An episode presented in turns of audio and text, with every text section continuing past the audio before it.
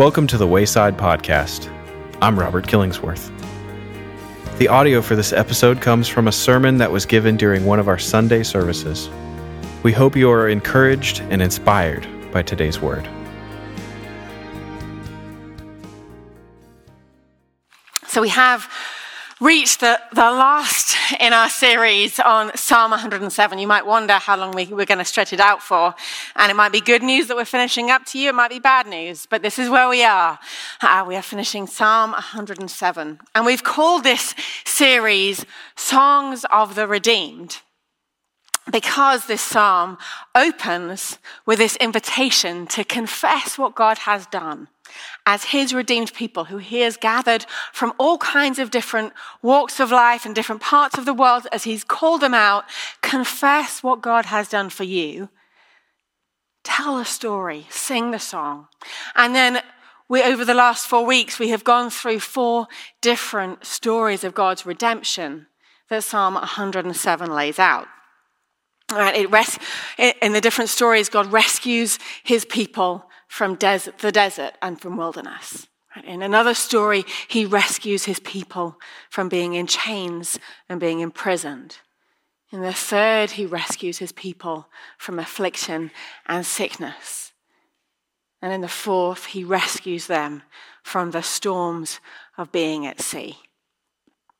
And in each of these stories, and kind of lays out the situation of what the people were in, their desperation that they were facing.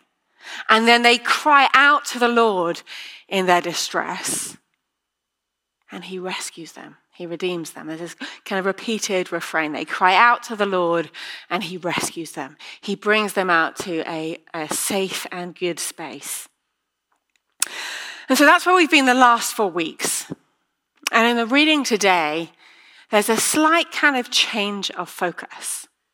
If where each of those last four stories focus on kind of where the people were, right, what they were facing, the different situations they were in, here our attention shifts to the one who does the rescuing, the one who is the Redeemer.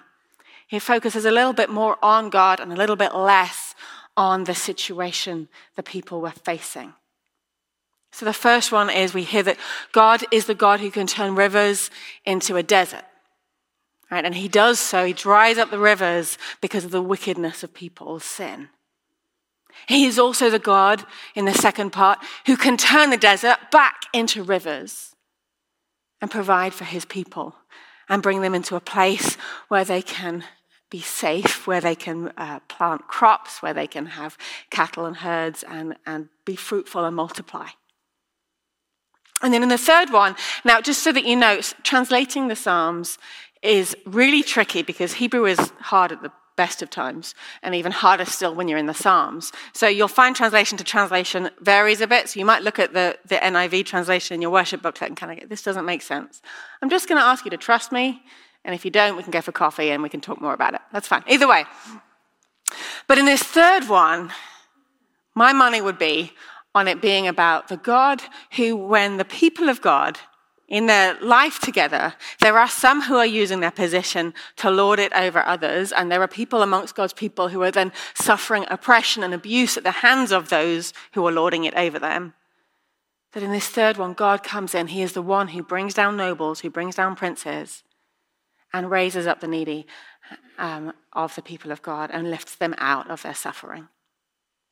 Okay, so those are the three kind of pictures that we have of this, of who this God is, who redeems and he, who rescues. And so I want to just reflect for a few minutes about what we learn about God in this last half of the psalm. When we are in the situations from the first half of the psalm and we're crying out to God in our distress, who are we crying out to? What is his nature? What is his character? What can we depend on? And what can we trust in? And so I think the first thing that this psalm shows us about our God who redeems is that he really is the source of all. He really is able. He really is powerful over all things, right? He is he is not limited, he is not bounded in the way that we are. Uh, when I was 11, um, and I'd been to France, which is like a day trip from England, but apart from I hadn't really traveled much. But when I was 11, I got to go with my family to India. Uh, we had friends who were missionaries there, and we went out to spend one Christmas with them. And we went to a town called Fatehpur Sikri. And this is uh, one of the images. If you went to Fatehpur Sikri today, this is kind of what you would see. Um, and it is, it's a, it's a town kind of outside of Agra, which is where the Taj Mahal is. And this city was founded in 1571 by Emperor Akbar. And Emperor Akbar was the third emperor of the Mughal Empire, not the Mongol Empire. My, I t- told my husband about it. He's like, Oh, you mean the Mongol Empire? I'm like, No, I don't. I mean the Mughal Empire. And it was a vast empire across South Asia for several centuries. And uh, Akbar was the third emperor. And he basically founded this city on a whim. He was, you know, looking at the, the vastness of the empire, its strength, its significance, and he wanted to build a city kind of to glorify it. And so Fatehpur Sikri actually means city of victory. City of victory. And it was the seat of the empire. So let's look at a couple of these images because the architecture is really quite astounding. I mean, if you think they didn't have the engineering that we have today, and yet this is the city they built.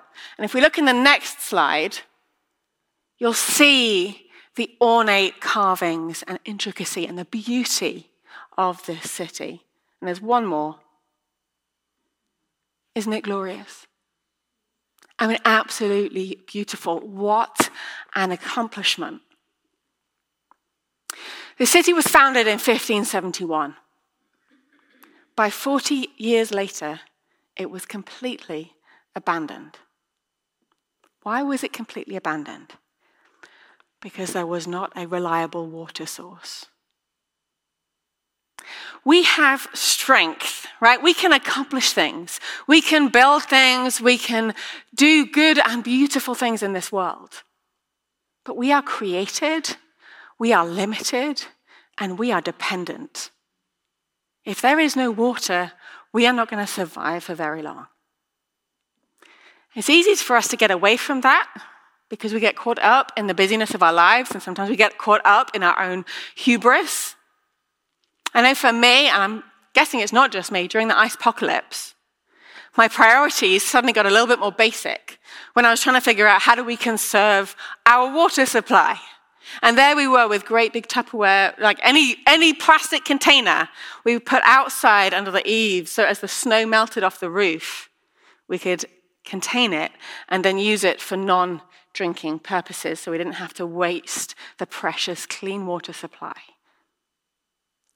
Suddenly, I realized a little bit more of how I am a creature in creation. I am bounded, I am limited. You take away my electricity, you take away my water.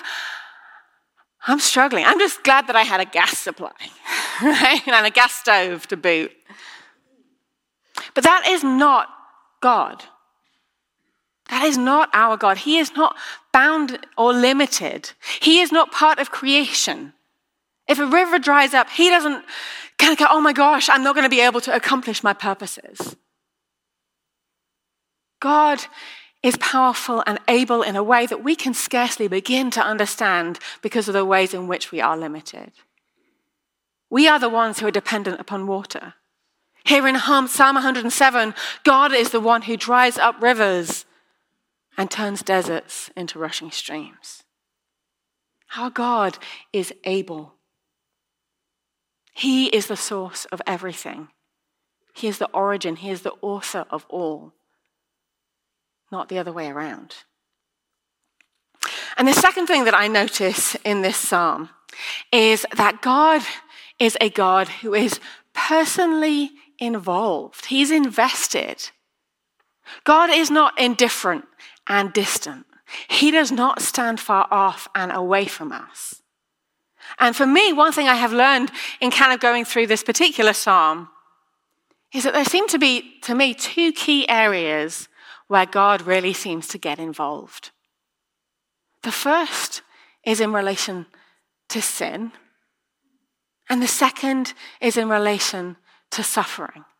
When he sees his people abounding in sin and forgetting his will, when he sees his people desperate in suffering and pain and oppression,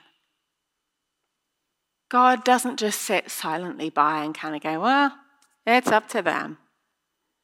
Our God is a God who is involved, who responds, who intervenes when we cry out to him. Both of these things, whether it is sin or it is suffering, both are an expression of the presence of evil in our world and in our lives and even among God's people. And God is opposed to evil. And he puts a limit on our sin. He doesn't want us to abound in that. He sees the damage that evil does to the image of God in his people. And he wants to lift them out of it and take them to a new place where they are safe and whole and able to work and live and multiply. That is what God does. Now, sometimes we might wonder if God really does do that. Right? We might look around and kind of look at the injustice and the evil and the sin around us, within us. But it's not only this psalm that teaches us that God sees this and he intervenes and he deals with it. We see that, of course, in what God has done in the cross and what he will do when he comes again. The cross broke the power of evil. Jesus' death on the cross was an act in it, it I'll tell you what, theologians get really hung up on, well, the cross is all about X, or it's all about Y, or it's all about Z, or Z if you're English. I think it can be all three. I don't want to have, you know, I will have my cake and eat it, thank you. Right? So the cross can be about Jesus standing in solidarity with those who are victim to suffering and oppression, and the, being the perfect, innocent sacrifice subject to the evil of man. Yes, it can also be, and it also is, Jesus taking the weight of our guilt and sin and being in a perfect atonement and offering for that, that can reconcile us back to God and through which we can be forgiven and made whole. It can be both of those things, people. That's what Scripture teaches, that's what Scripture tells us. The cross has broken the power of evil. And yesterday, we might, not yesterday, yes, today, we might see things around us and within us that don't, aren't fully resolved, aren't fully healed, aren't fully forgiven. That means the story isn't finished yet. That means there is more to go. That means that we have to remind ourselves that yes, God has dealt with these things, and He will come again and fully deal with them one day. God is the source of all, He is powerful over all, He is able. And God is a God who responds to His people, who will not stand silently by.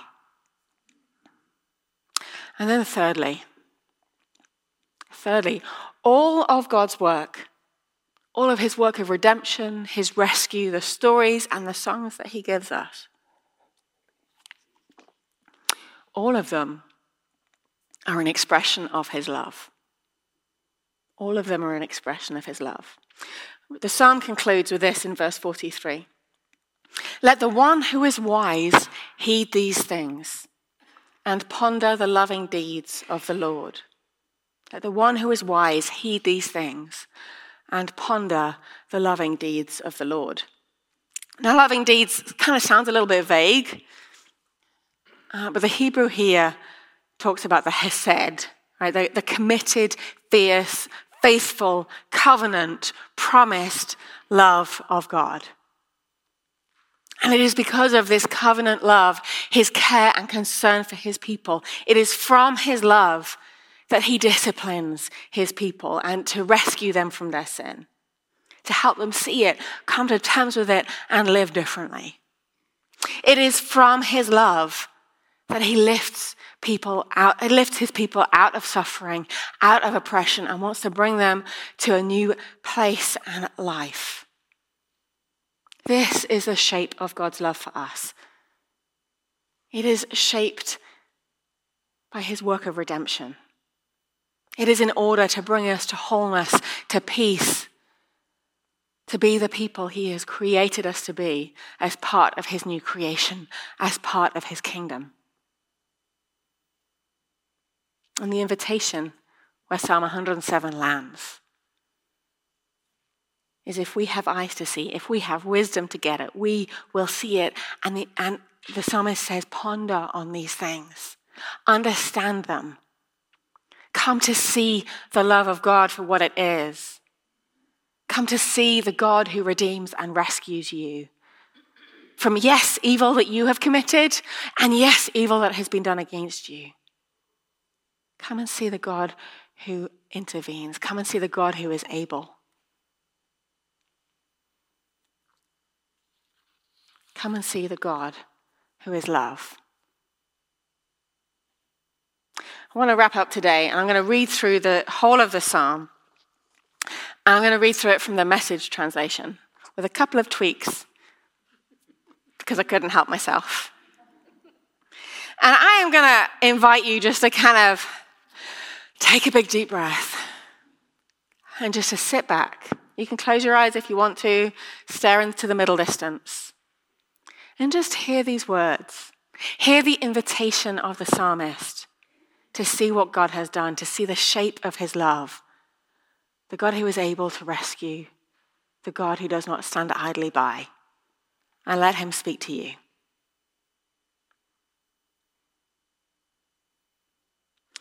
Oh, thank God, he's so good.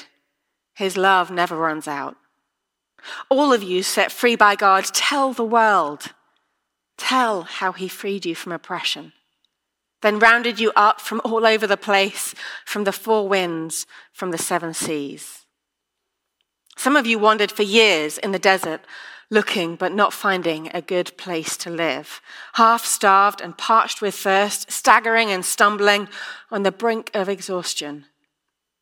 Then, in your desperate condition, you called out to God. He got you out in the nick of time. He put your feet on a wonderful road, then took you straight to a good place to live. So thank God for his marvelous love, for his miracle mercy to the children he loves. He poured great draughts of water down parched throats. The starved and the hungry got plenty to eat. Some of you were locked in a dark cell, cruelly confined behind bars, punished for defying God's word, for turning your back on the high God's counsel. A hard sentence, and your heart so heavy, and not a soul in sight to help. Then you called out to God in your desperate condition, and He got you out in the nick of time. He led you out of your dark, dark cell, broke open the jail, and led you out.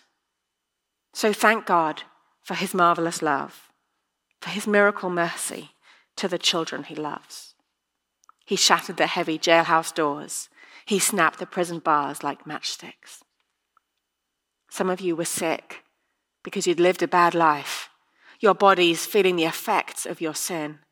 You couldn't stand the sight of food, so miserable you thought you'd be better off dead. Then you called out to God in your desperate condition, and He got you out in the nick of time. He spoke the word that healed you, that pulled you back from the brink of death. So thank God for His marvelous love, for His miracle mercy to the children He loves. Offer thanksgiving sacrifices. Tell the world what He's done. Sing it out. Some of you set sail in big ships. You put to sea to do business in faraway ports. Out at sea, you saw God in action, saw his breathtaking ways with the ocean. With a word, word, he called up the wind, an ocean storm, towering waves. You shot high in the sky, then the bottom dropped out. Your hearts were stuck in your throats. You were spun like a top. You reeled like a drunk. You didn't know which end was up. Then you called out to God in your desperate condition and he got you out in the nick of time. He quieted the wind down to a whisper, put a muzzle on all the big waves. And you were so glad when the storm died down, and he led you safely back to harbor. So thank God for his marvelous love, for his miracle mercy to the children he loves. Lift high your praises when the people assemble. Shout hallelujah when the elders meet. God turned rivers into wasteland, springs of water into sun baked mud.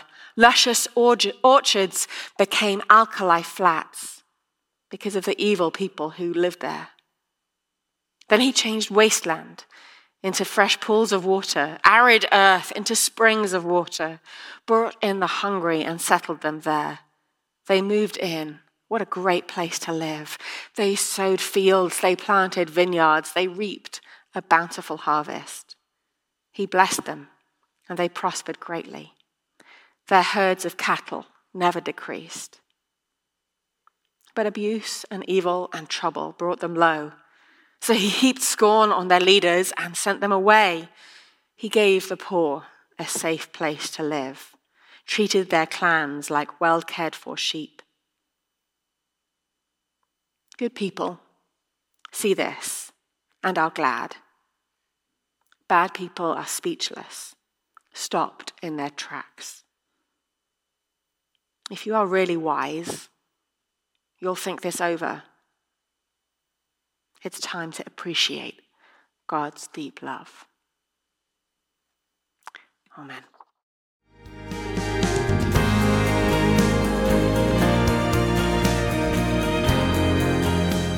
Thanks for listening.